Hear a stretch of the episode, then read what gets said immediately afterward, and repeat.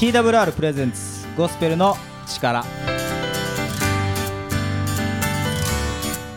はい今日もゴスペルの力始まっていきます。本日のパーソナリティは小松です。よろしくお願いいたします。前回のこのゴスペルの力聞いていただいた方はどうだったでしょうか？なんか僕はすごくこう面白くてですね盛り上がったなっていう感じなんですけどもまた前回に引き続いてですねこの方に来ていただいております。みゆきさんです。ハレルヤーこんにちは。クリスチャンですね。もうすっかり。はもうすっかりクリスチャンですね。い。はい、ありがとうございます。この方にも来てもらっております。文和先生です。どうもー。岡山ニューライフ協会の佐藤文和です。海座も来ておりますよ。おあーよろしくお願いし願ます。いいたします。でまたたくさんの人に来てもらってます。よろしくお願いしますはい。なので前回に引き続いてですねこのメンバーでお送りしていきたいと思っていますけどもまた前回はですねそのみゆきさんがですねどういうふうにこのキリスト教、まあ、神様に出会ってですね信じていったのかっていう話を聞きましたけども前回時間足らなかったですね。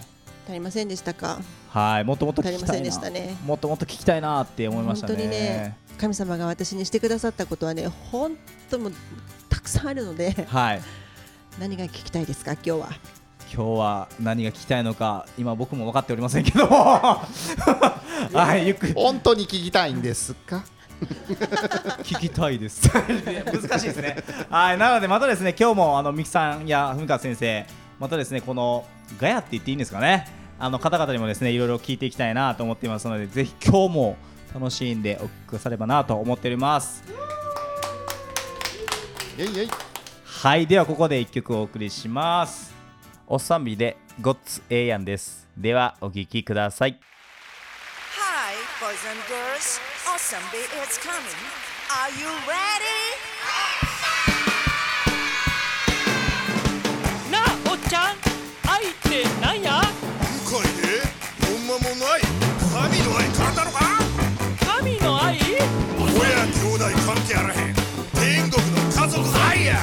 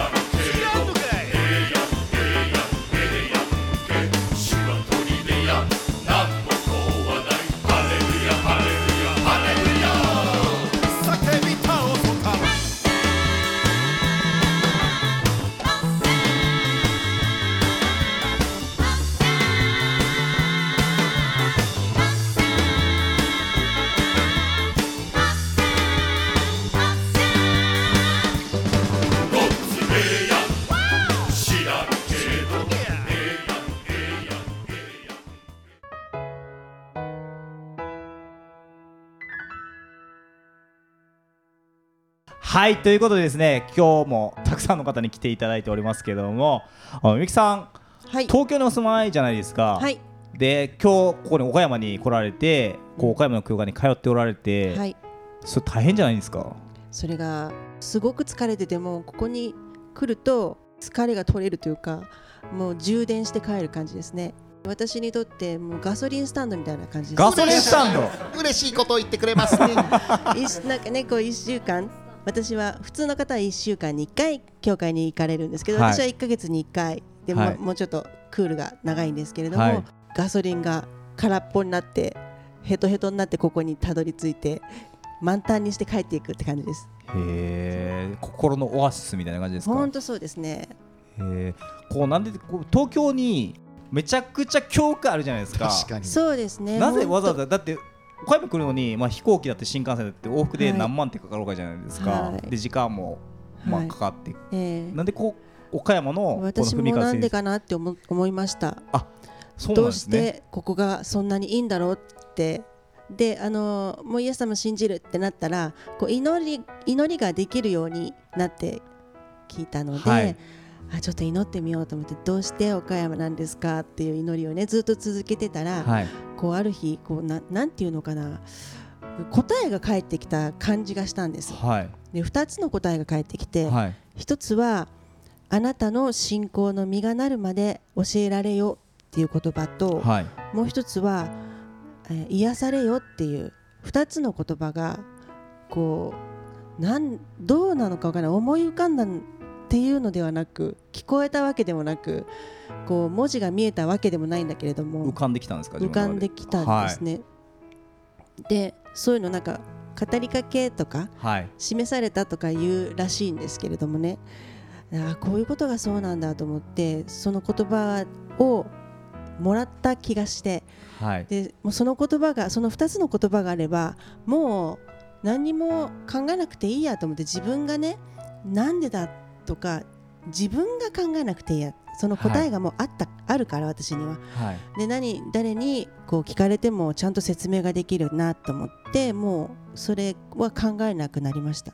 もう自然に私は岡山のこの教会に通うって決まりました。あそうなんですね、へえ面白いですね。本当にもうそれからはその言葉がこの示されてからは本当にどんどん学びをくださって信信仰のこう今日までのね本当に伴奏を文川先生が伴奏者としてこう一緒に歩歩んでくださってこう目の見えない方ってマラソンするときにこう紐をねあの伴奏の方とはい持ってはい。走るんですけど、はい。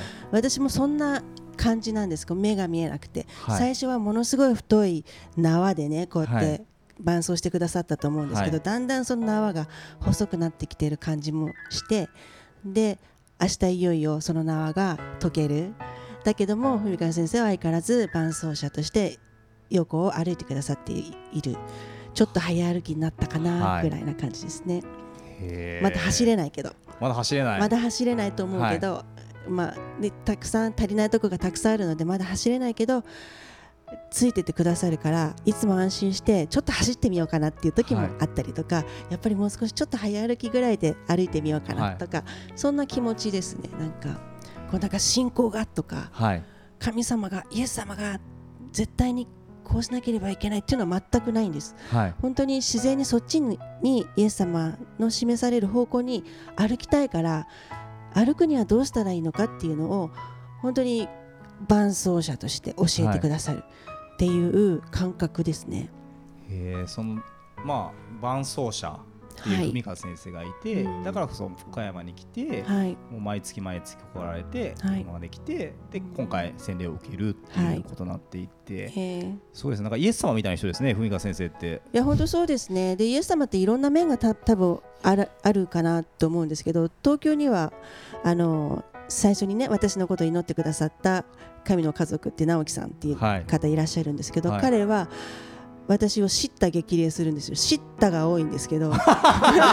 そうなんですか？叱咤が多いですね、もうなんかこう私がね知ったようなことをね、こうなんじゃないのとか言って、い、やこう思うんですって言うと、今みゆきさん神様のことを閉じ込めましたね？って言って。厳しいですね。ま、そう厳しいんですよ。まだまだまだ肉のも部分残ってますね？とか言うんですよ、はいはい。で本当にそういう激しい伴走者みたいな感じで。激しいまあ伴伴走走はしてくれてるんですけど、本当に叱咤激励の叱咤ですね、はい。で文川先生は激励がはい。多い多めです。激励多め。それでバランス取れてたんですねそう思いますね。今話しながらああ確かにそうだなとも思いましたけど。へえ文川先生どうなんですか？今の話を聞きながら。そうですね。でもなんか本当こう今まで僕自身の牧会っていうスタイルが今すごくやっぱりクラブハウスを通じてや、はい。い、ろんなクリスチャンの方々と出会ったりまたこうやってイエス様を信じる方が起こされることを通じて変わっていってる部分がすごくあってですね。はい。で今までは自分がどう牧会をしていくかはい。どのような牧会を描いていくかっていうことをすごい考えてたんです。はい。でも今はすごい変わってうん。共同体がどのように成長していくかうん。共同体がどのように一致して共同体をどのように整えていくかっていうのが頭の片隅ではなくて中心に考えるようになったんですね、はい。だからまあみゆきさんだけではなくて教会の信徒の方々一人一人に対して同じようにあのアプローチをしているというか、まあ、それぞれあの、あの進んでる、はい。あの道は違うとは思うんですけどもでも本当にその全体的に共同体にとって一番いい今これが必要なんじゃないかっていうのをすごくいつも祈りながら模索しながらうん。神様に助けを本当に求めながら歩んでいるので、タイムリーに自分のことを中心に牧会いい牧会しようと思ってたら、はい。なんかこうちょっとスムーズじゃなかったのが、はい。共同体を本当に考えた時にはものすごくスムーズでそしてまたそれに神様が一人一人にしっかりこう答えておられるのが分かって、非常に楽になった感じがしたんですね。はあなるほど。それ牧会ってちなみにどういうことなんですか？牧会？はい。牧会は何でしょうね。多分ねこれ聞いてる方はい、牧会ってなんだって多分出牧てきたと師思うんで。のはい。仕事、牧師の仕事、はい、うーん。牧師の仕事って多分こう教会っていうグループを、まあ、導いていくっていうことであったりとか、そこに一人一人をこうケアしていくっていうことがあるかもしれないんですけども、うん。まあ、あと伝道するとか礼拝の中でこう説教を語るとか、まあ、いろんなそれが牧会っていうことになってくるんですかね。牧会者は、まあえー、と管理と、まあ、指導する、また、あのーまあ、整えるはい。役割かなとと思います。やっぱりキリストの弟子としてはい。整えるっていこの役割だと思っています。なるほど。そしたらそのまあ基本中心にあるもんですよね。多分牧師にとって牧会って働きの、まあ、それぞれ皆さん働いてる方にとって、まあ、いろんな働きの中心があると思うんですけど、はい。牧師にとっての中心で牧会っていうものがあってそれがみゆきさんとの出会いを通してまたはい。クラブハウスを通して変わっていったんですか、そうですね。やっぱりこう新しくイエス様を信じようっていう方がみゆきさんだけでなくて、はい。今度のあの日曜日に洗礼を受けたのは、まあ、3名の方が受けたんですけども、本当に一人一人にイエス様のを信じる信仰について語りながらあこうやって整えていくっていうことが本当に大切なんだなっていうことを僕自身がすごく学ばせていただいた感じです。そしたらこう文川先生にとってもやっぱおみゆきさんと出会いっていうのは大きかったっていうことなんですかね。そうですね。こんなにも素直にはい。まっすぐ、はい。あのー反応するはい。方がやっぱり神様が選んでおられた、あのー魂はい。じゃないのかなとすごく思って、はいでまたこれみゆきさんだけが特別なんじゃないかなと思った時もあったんですが、はい。でも案外そうじゃなくて、はい。積極的に祈りますとかアプローチすることでやっぱりすごく求めてる人ってたくさんいるんだなっていうのをすごく今感じています。今まで自分がちょっと消極的はい。すぎたのが、ある意味でコロナ禍の中で、はい。あまりこう今までできていた当たり前ができなくなったことで、はい。もっとこう伝えないともっと祈りを必要としている人たちのためにはい。祈っていかないとっていうその積極的なところはにシフトした時にはい。本当に求めている人たちに神様が出会わせてくださっているように感じます。こうなんかコロナになってまあ人と人との関係が切れていくというかなかなかつながりにくくなっていくんだけどもでもなんかいろんなことでこう新しい出会いがあってつながっていくってなんか面白いですね今話を聞きながら不思議ですね。いや不思議ですねみゆきさんしかも岡山から東京ですよそうなんです。す。ごくないですか？だってコロナ前って考えられなくないですか？なんか。そうですよそうですよ。でまたねそのために東京から北海道からね応援に来てくれるって。今まさに奇跡が起きてる最中ですそうね。すごいですよ。この今あの目の前にいます。ガヤの方々っていうのはですね。北海道の方がいて東京の方がいて大阪もいて九州もいて もうすごいですよ。すごいですね。日本全国です、ね、日本全国から来てるっていうの本当にそうはですね。びっくりですね。今まさに本当にまさに奇跡が起きている真っ最中ですね。ねこれを奇跡なんですかね本当に。そう思います。すごいですね。だってこれ神様じゃなかったら誰がします？こんなこと。ね。イベンターだったらねお金取ってみんなで集めるっていうのはあるかもしれないけど皆さんね本当にびっくりずっとびっくりしてます。あの明日みゆきさん、はい。ねあの洗礼って受けられますけど、はい。どういう心境ですか今？心境はですねああそうですね。あのリレーの選手がはい。一生懸命練習してきていよいよこのいスタート地点に立ってねこう手をついて、はい。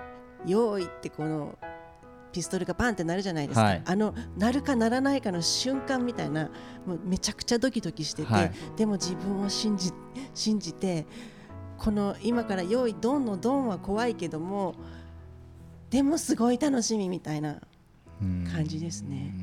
その本当にスタート地点って感じです。全然ゴールではないですね。洗礼はゴールではない。本当にスタートだなっていう気持ちはしてます。じゃあ本当にワクワクしてるっていうか期待に胸を膨らませてる頭が変になりそうなぐら 変になりそうい。もう本当ワクワクややこしてます。しいですね どっちなんですか、ね、いいのか悪いのか分かりにくいですね いいですよ。いいことですよ。こうみゆきさんがはいイエス様をこう信じるっていうか自分の救い主として受ける決め手って何だったんですか、決め手は何でしょうね。一つずつそのイエス様信じますって言った瞬間から起こる一つずつがはい。この私を作ってくださったっていうか、はい。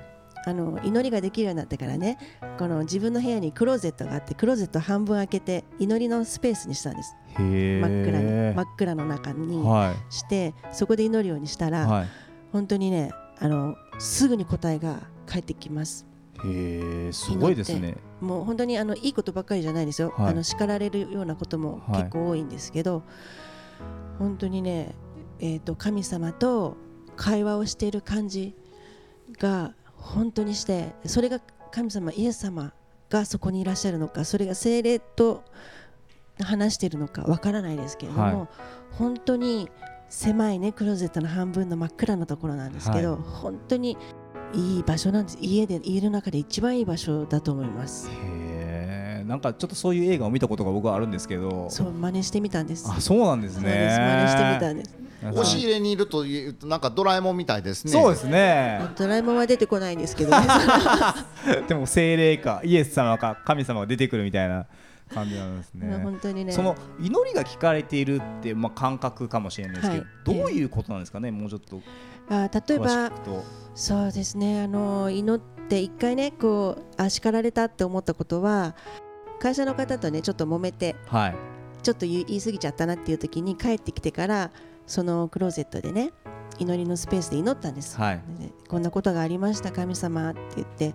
で私も悪いところがあったからあの私は悔い改めてもうそんなことにならないように今度は話をする時には愛を持った愛がある言葉をかけようと思いますって言って反省しますっていう祈りだったんですけど、はい、その祈りをしている最中に頭の中ででもねイエス様ね私はいくらだって悔い改めるし、、はい。くらだって反省する、はい。い、くらだって何回もやり直しが効く、はい、します。でも彼があのいくら私がそんなことしたって彼が変わってくれないとってこう思い始めたはい、ら聞こえたような気がするんですよ。お前の今の祈りは嘘になるっていう、でそれええー、と思ってああそうだなと思ってえ、はい、私がね祈ってそんなことを思うのもダメよって聖書には書いてあるんですね。イエス様ははいダメよって言ってらっしゃるんだけれども、私はそれをした。自分が祈ったのにそれをこうまたまだ自分の物差しを持ってね人を裁くようなことを頭で考え始めはい。た瞬間に、神様がそれをダメだってそれはダメなことなんだって私に言ってくださったと思って、もう即反省して、はいあそうでしたすみません神様分かりました。今の本当にありがとうございますって言ってあもうもう本当に悔い改めの祈りをしましたねそんなことがそのクローゼットのあの、はい。祈りのスペースを作ったことで本当に多くてそういうことが、はい、夏なのでもうちょっと暑いんであんまり入ってない。入ってないんですけどね。こもりますね。ちょっとね暑すぎいろいろ困りますね。ちょっと暑すぎますからね。へ扇風機入れたらどうですか？ブーンって言うんでね扇風機。そう静かな時間を持ってます。え、へえ、面白いですね。すごく面白いというかはい。本当リアルです。本当に神様は本当にいらっしゃる。しも確かにリアルな方ですね。神様はリアルな方です。本当に瞬間に適切に聖書にのっとって叱ってくださる。叱ってくださる神。叱ってくださる。そしてその叱ってくださった瞬間はもう本当に何の反論もできない。へですね。何の反論もできずすぐに悔い改めるしかないっていうそんな瞬間ありなるますほど。ねなんかリアルな神っていうとなんか僕なんかこう映画で出てくるようなこうなんか白いローブを着て、はいズドーンみたいな。せ血がめっちゃ長くて白髪で、はい。こうおい小松言うたよみたいなこんなこんなイメージがあるんですけど、うんうんうん。そういうリアリティじゃないですよねなんかね今話を聞いてると。そそういうあのはい。パッて言われたらそれなんかこう叶うっていう感じじゃないですよね、はい。なんかね今聞いてると。見えるんじゃなくて触るとかではなくてでも存在は大きくあるんです。見えないけど触れないけど確かにいらっしゃるっていうのは本当にわかります。へえ面白いですね。文川先生どうどうですか？本当にそう確かにいるんだっていうことを、まあみゆきさんがこう話してくださいましたけどやっぱ文川先生そういう体験をされてきたりとか、うん。そういうことを思うことってあったんですか？やっぱりありますね。なんかこうなんだろう。なんかこうこういう話するとなんかオカルトチックなはい。話っぽく聞こえちゃうかもしれないけどただ自分がやっぱりこう感じるっていう、はい。なんかこう体が不思議とこう反応するとか、はい。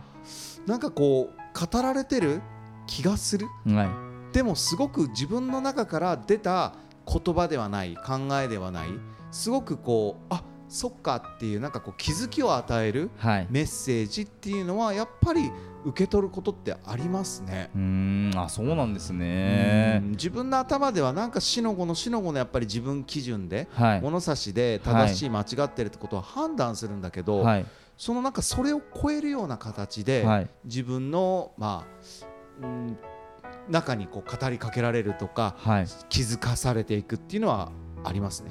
うーん。なんかこう僕らってこう自分のやっぱ枠があって基準があって考え方があってそれに従って生きてるしそこにはまっていきたいって思うんですけど、今聞いてなんか外その外からこう違うものがやってきてあそうだって変えられていくっていうふうに、まあ、僕は聞いてて思ったんですけどそういう感覚なんですかね？そうですね。やっぱりこう祈りってただ一方的にこう神様に話すだけじゃなくて神様側も私たちに語られてる。はい。それをやっぱり聞こうとする。はい。聖書の言葉を通じて語られる時もあれば、はい。不思議な心に平安を通じて語られることもあるし、はいまたは何かこう思いの中に語られることもあるし、はい。ある人は夢の中で語られるとか、はい。誰かを通じて語られるとかパッと開いた言葉で語られるとか、はい。やっぱりいろんな多面的なはい。語られる方法ってたくさんあると思いますね。で特にやっぱりこうノンクリスチャンの方にの中にもクリスチャンじゃないけどなんか神様に語られてるとか、はい。なんかそんな気がする人ってはい。結構いらっしゃるんですよ、あ聞くとね。聞くと、はい。だからもうそういう方々こそちょっと教会にいてほしいなと思います。はあ。そうするともしかすると、はい。全体像が見えると思うので、はい。ぜひ何かこうなんかね語られるんだよ、はい。なんかねキリストが夢の中に出てくるんだよっていう方は、はい。ちょっとね呼ばれてると思うのでぜひちょっと教会にいてほしいなって思いますねということで明日ですね日曜日ねみゆきさん洗礼受けますけど、はい。なんかこう抱負とかビジョンとかね。ありません。ないですか？もうもう本当にね神様示してくださいますから本当それに従うだけですね。その従うっていうのも結構勇気がいることが多かったりしはい。ます、あの示されることってこうちょっと無理なことを示されるんですよね。はい。だからでもやるかやらないかなのであのやるっていう方向をいつも選択していきたいなと思います。はあやるかやらないか。そうです。やるを選択する。どっちでもないはないと思います。ない。はあいいですね。ふんさん今日の話を聞きながらどうですか？最後に感想であったりとか今日思ったことであったりとか明日洗礼を受けるメイクさんに何か一言とかありますか？そうですね。まあ本当こう不思議が不思議を呼ぶ。はい。でやっぱりこう分からないっていうことは大事なことだと僕は思うんです。わからないっていうことは大事。はい。はい。やっぱり意図せずしての出会いとか、はい。例えば今ラジオをね聞いておられる方だってはい。何気ない中で聞かれてる方もいらっしゃると思うんですよね。そうですね。でもそれは、うん。実は神様があなたに聞くように導かれていたりもするし、はい。不思議と教会やクリスチャンの人が身近にいるっていうこともなんか意図せずしてわからない中で何かこう導かれることがあると思うんですね。はい。だから僕はわからないっていうのはすごい大事にしてるんです。へそれはわからないの頭文字を取って私はははい。かは神様を、はい。らは信頼はい。する。でなは中でこそはい。い生きる。わからないっていうのは神様を信頼する中でこそ生きるような、はい。まあ、皆さん一人一人の人生にやっぱり神様導こうとしておられるからなんじゃないかなと思うので、はい。このわからない世界に皆さんを歓迎したいと思います。不お思議ワールドです。ウェルカムウェルカム楽しいよ。ワクワクしますなんかこうクリスチャンになったからこう全てが分かるとか生涯が見えるとかそうじゃない。分からないこそそこにこそ醍醐味があるんだそれなんですよっていうことなのかもしれないですね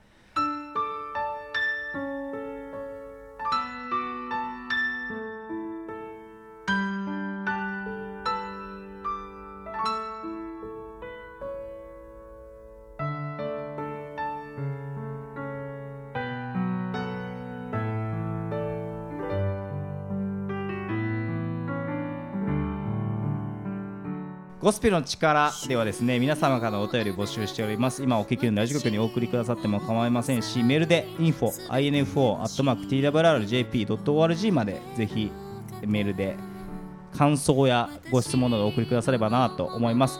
また私なんか最近そういうこと感じてるのよっていう方で教会行ってみたいわっていう方がおられたらですねあの教会もご紹介できますのでぜひですね、あのご連絡くださればなと思っております。また岡山だとね、今、文川先生出てくださってますけれども、岡山のニューライフキリスト教会来てくだされば、瀬能って場所になりますね。せーのです、せーのって覚えてくださいはい、ね、ありますので、ぜひですね、まあ、東京から来てくださっても歓迎してくださるんじゃないかなと思いますので、ぜひ、あの行ってみたらどうでしょうか。